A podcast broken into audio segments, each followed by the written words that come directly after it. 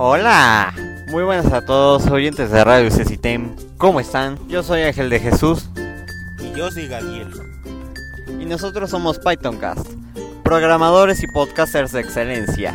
Y el día de hoy les tenemos un tema bien interesante, el cual es... Las botnets. Así es, como lo dijo mi compañerito hacker Gadiel, hoy los vamos a infectar con una botnet. Digo, les vamos a hablar sobre las botnets. Y bueno, ¿qué son las botnets? Una red de robots, mejor conocida como botnet, hace referencia a un grupo de equipos que han sido infectados por un malware y se encuentran bajo el control de un agente malicioso. El término botnet es una contracción de las palabras robot y network, que significa red, y cada dispositivo infectado se denomina bot. Las redes de robots pueden diseñarse para llevar a cabo tareas ilegales o maliciosas, como enviar spam, robar datos, distribuir ransomware, hacer clic en anuncios de forma fraudulenta o realizar ataques de denegación de servicio distribuido, mejor conocidos como DDoS. O como ataques para tirar la red de la escuela, pero no lo hagan. Mientras que ciertos malwares como el ransomware afectan directamente al propietario del dispositivo, el malware de las redes de robots DDoS puede tener distintos niveles de visibilidad. Así, algunos malware están diseñados para adueñarse totalmente del dispositivo, mientras que otros se ejecutan silenciosamente como un proceso en segundo plano que permanece a la espera de instrucciones del atacante o pastor de bots. Las botnet que se autopropagan reclutan a otros bots a través de varios canales diferentes. Las rutas de infección incluyen el aprovechamiento de vulnerabilidades en sitios web y la decodificación de autenticaciones débiles para obtener acceso de remoto. Por ejemplo, que la contraseña del router sea del 1 al 8. Joven, no diga eso, nos van a cambiar la contraseña del internet. Ahora la van a poner del 1 al 9. Una vez obtenido el acceso, todos estos métodos de infección dan como resultado la instalación del malware en el dispositivo de destino, lo que permite tener control remoto al operador de la botnet. Una vez que un dispositivo ha sido infectado, es posible que intente autopropagar el malware de la botnet al reclutar otros dispositivos de hardware en la red circundante o LAN. Si bien es imposible detectar la cantidad exacta de robots en una botnet específica, las estimaciones para la cantidad de robots en una botnet sofisticada varían entre algunos miles hasta más de un millón. ¿Por qué se crean las botnets? Pues no más. Las razones para utilizar botnets son muy diversas desde activismo hasta perturbaciones financiadas por los propios estados, aunque la mayoría de los ataques pretenden simplemente obtener un beneficio económico. Contratar servicios botnet es relativamente barato, sobre todo en relación por la cantidad de daño que son capaces de producir. Existen además insuficientes frenos o barreras para esta actividad, lo cual hace que algunos desarrolladores de software deciden dedicarse a este lucrativo negocio, especialmente de países donde la normativa es laxa o donde no se persiguen estas actividades. Todo esto ha provocado la proliferación de servicios online que ofrecen ataques de alquiler. Pero no lo hagan. ¿Cómo se controla una botnet? Una de las características principales de una red de robots es la capacidad de recibir instrucciones actualizadas del postor de robots. La capacidad para comunicarse con cada bot la capacidad para comunicarse con cada bot de la red permite al atacante alternar vectores de ataque, cambiar la dirección IP de destino, finalizar un ataque y otras acciones personalizadas. Los diseños de las botnets varían, pero las estructuras de control pueden dividirse en dos categorías generales.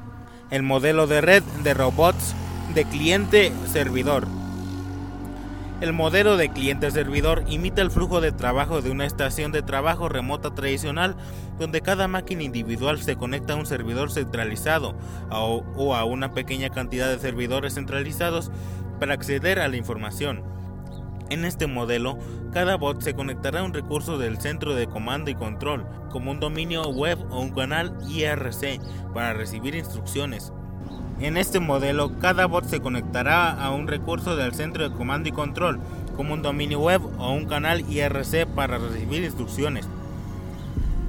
Al usar estos repositorios centralizados para enviar, nuevos para enviar nuevos comandos de red de botnet, el atacante simplemente necesita modificar el material de fuente que cada red de botnet consume desde un centro de comando para poder actualizar las instrucciones en las máquinas infectadas.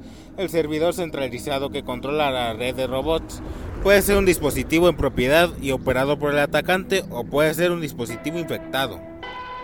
Se han observado ciertas topologías de redes de botnet centralizadas populares, incluidas las siguientes: tecnología de red en estrella, topología de red multiservidor, topología de red jerárquica.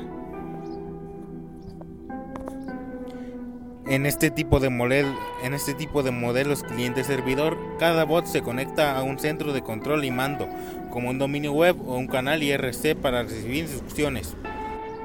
Mediante el uso de este tipo de repositorios centrales para enviar nuevos comandos a la red, el atacante no tiene más que modificar el material de origen del que se nutre la red de robots para actualizar las instrucciones de cada dispositivo infectado integrado en esta. Ahora bien, esa simplicidad para actualizar instrucciones se convierte en la principal vulnerabilidad de la botnet. Basta con interceptar el servidor central para neutralizarlo. Esto ha dado lugar a una evolución de este modelo y al surgimiento de otros nuevos con menos puntos débiles. El modelo de botnets entre pares o peer-to-peer.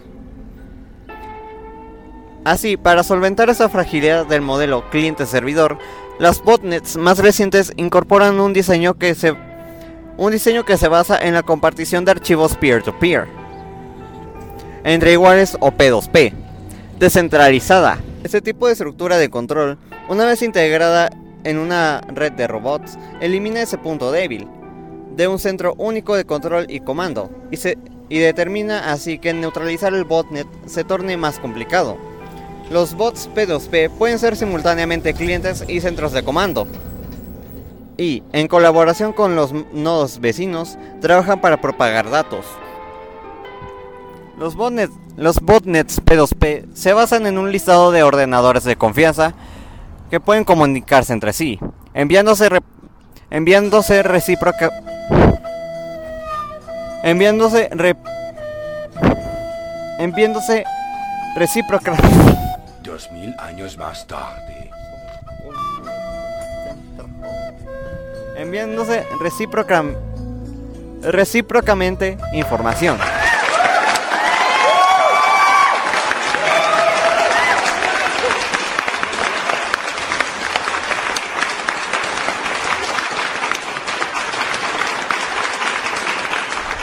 leer y actualizar el malware, utilizando el mecanismo de limitar el número de dispositivos a lo que cada bot se conecta. Cada bot únicamente queda expuesto a dispositivos adyacentes, lo cual dificulta el rastreo y la mitigación. Por otra parte, al no disponer de un centro de control único, este tipo de redes de bots están más expuestas a pasar a ser controladas. por personas distintas de su creador. Pero, para protegerse frente a esto, esos botnets están normalmente encriptados. Así limitan las posibilidades de accesos de terceros.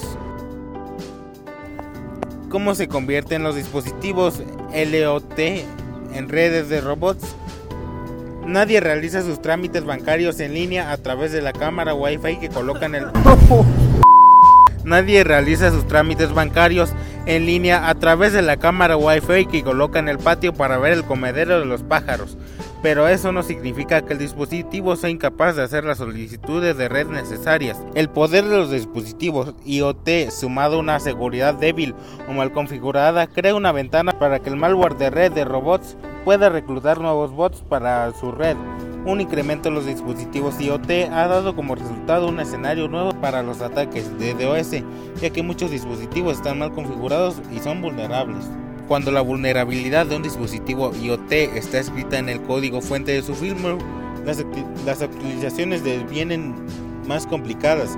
Para mitigar riesgos, cualquier dispositivo IoT con firmware antiguo debería ser actualizado, porque las credenciales predeterminadas del dispositivo frecuentemente no se modifican. Muchos fabricantes de hardware barato carecen de incentivos para conseguir que sus dispositivos sean seguros, lo cual provoca que la vulnerabilidad descrita subsista como riesgos de seguridad no resuelto. ¿Cómo puedes proteger tus dispositivos para que no se conviertan en robots de una botnet? Primero que todo, crea contraseñas seguras. Para muchos dispositivos vulnerables, reducir la exposición a la vulnerabilidad de la botnet puede ser tan simple como cambiar las credenciales administrativas por otras que no sean el nombre de usuario y la contraseña predeterminadas. Crear una contraseña segura dificulta la decodificación por fuerza bruta, por lo que crear una contraseña muy segura hace que la decodificación por fuerza bruta sea prácticamente imposible.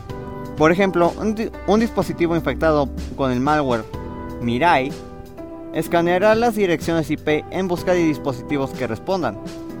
Una vez que un dispositivo responde a una solicitud de ping, el bot intentará iniciar sesión en ese dispositivo encontrado mediante el uso de una lista de credenciales predeterminadas. Si se ha cambiado la contraseña predeterminada y se ha implementado una contraseña segura, el bot se rendirá y seguirá buscando otros dispositivos vulnerables. Permitir solo la ejecución de códigos de terceros de confianza. Si optas el modelo de ejecución de software de teléfono móvil, solo podrán ejecutarse las aplicaciones permitidas, lo cual otorga más control para neutralizar el software considerado malicioso, incluidas las redes de robots. Únicamente podrá vulnerarse el dispositivo mediante la vulneración del software supervisor, esto es, el kernel. De esta forma, lo primero es tener un kernel seguro, lo cual no cumple en la mayoría de dispositivos IoT. Y es aún más relevante en el caso de dispositivos que, ejecutan software de terceros borrado o restablecimiento periódico del sistema.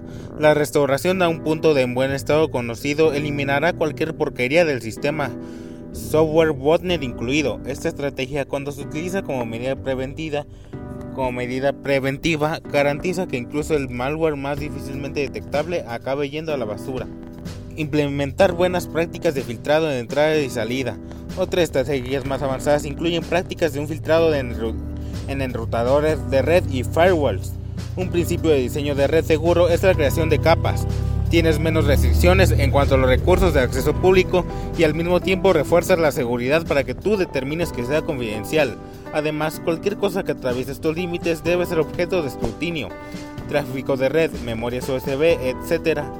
Un filtrado de calidad aumenta la probabilidad de detectar un malware DDoS y sus métodos de propagación y comunicación antes de que entre la red o salgan de esta. Ahora hablaremos del caso más famoso de una botnet que mi compañero ya mencionó antes, el cual es Mirai Botnet. ¿Qué es Mirai Botnet? El Mirai es un malware que aprovecha los problemas de seguridad que mencionamos antes de los dispositivos IoT y tiene el potencial de convertir el poder colectivo de millones de dispositivos IoT en botnets y lanzar ataques coordinados hacia una institución o una página web. ¿Qué es Mirai? El malware de Mirai infecta dispositivos inteligentes que funcionan con procesadores ARC, convirtiéndolos en una red de robots controlados a distancia o zombies. Esta red de bots se suele utilizar para lanzar ataques de DOS como ya lo mencionamos antes. En septiembre de 2016, los creadores de malware Mirai lanzaron un ataque de DOS contra el sitio web de un conocido experto en seguridad. Una semana más tarde, sacaron a luz el código fuente, posiblemente para intentar ocultar los orígenes de ese ataque. Este código lo replicaron rápidamente otros ciberdelincuentes y se cree que está detrás del ataque masivo que hizo caer al proveedor de servicios de registro de dominios, DIN, en octubre de 2016.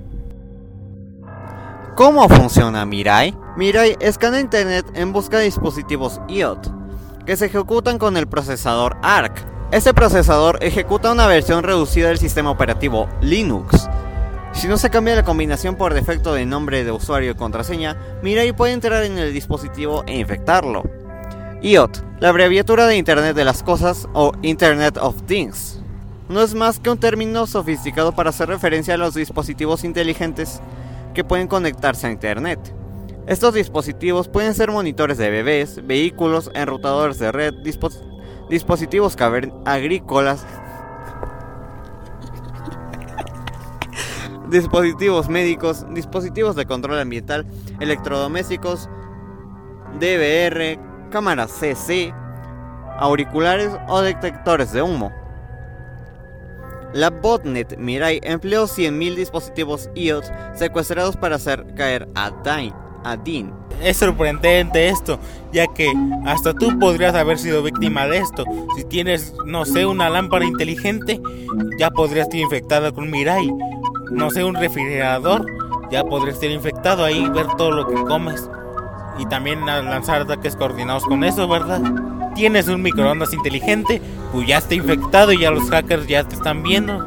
Tienes una cámara web, pues ya, ¿no? Ya te están viendo los hackers. Así que no estás seguro, mejor vete a vivir al cerro. ¿Quiénes fueron los creadores de la botnet Mirai? Para Ha y Josiah White, de 21 y 20 años respectivamente, confundaron ProTraf Solutions, una empresa que ofrecía servicios de mitigación de ataques de DOS. El suyo era un caso clásico de chantaje. Su empresa ofrecía, su empresa ofrecía servicios de mitigación de DDoS a las mismas organizaciones a las que atacaba su malware. O sea, un negocio redondo, mente de tiburón. Ustedes también podrían hacer eso. Pero no lo hagan. Mira, y sucedió en 2016 o 2017, pero sigue siendo peligroso. ¿Por qué? Porque está mutando. Aunque se detuvo a sus creadores originales, su código fuente sigue vivo. Ha dado lugar a, ha dado lugar a variantes como Okiru, el Satori, el Masuta y el Pure Masuta. Por ejemplo, el Pura Masuta es capaz de convertir el arma del fallo HNAP de los, de los dispositivos D-Link. Por su parte, la cepa OMG transforma los dispositivos IoT en proxies que permiten que los ciberdelincuentes permanezcan en el anonimato. O sea que te usan como VPN a ti y tú ya cargas con la culpa de todo lo que ellos hagan. Así que cuidado, tu cámara IP podría estar espiando mientras duermes. Y de paso atacando a Google o yo qué sé. Sin que te des cuenta. Y de paso atacando al CCT sin que te des cuenta. Ustedes también podrían hacer eso, pero no lo hagan.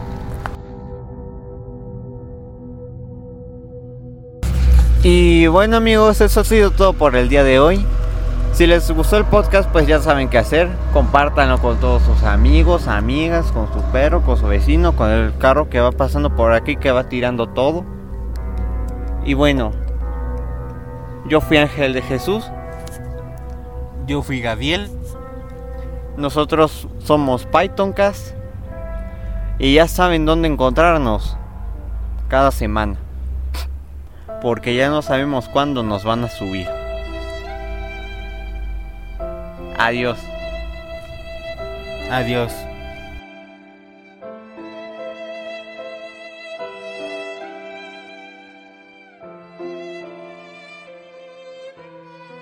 ¿Todavía estás ahí? Perfecto, ya estás infectado por una botnet. Ahora vamos a atacar al Pentágono.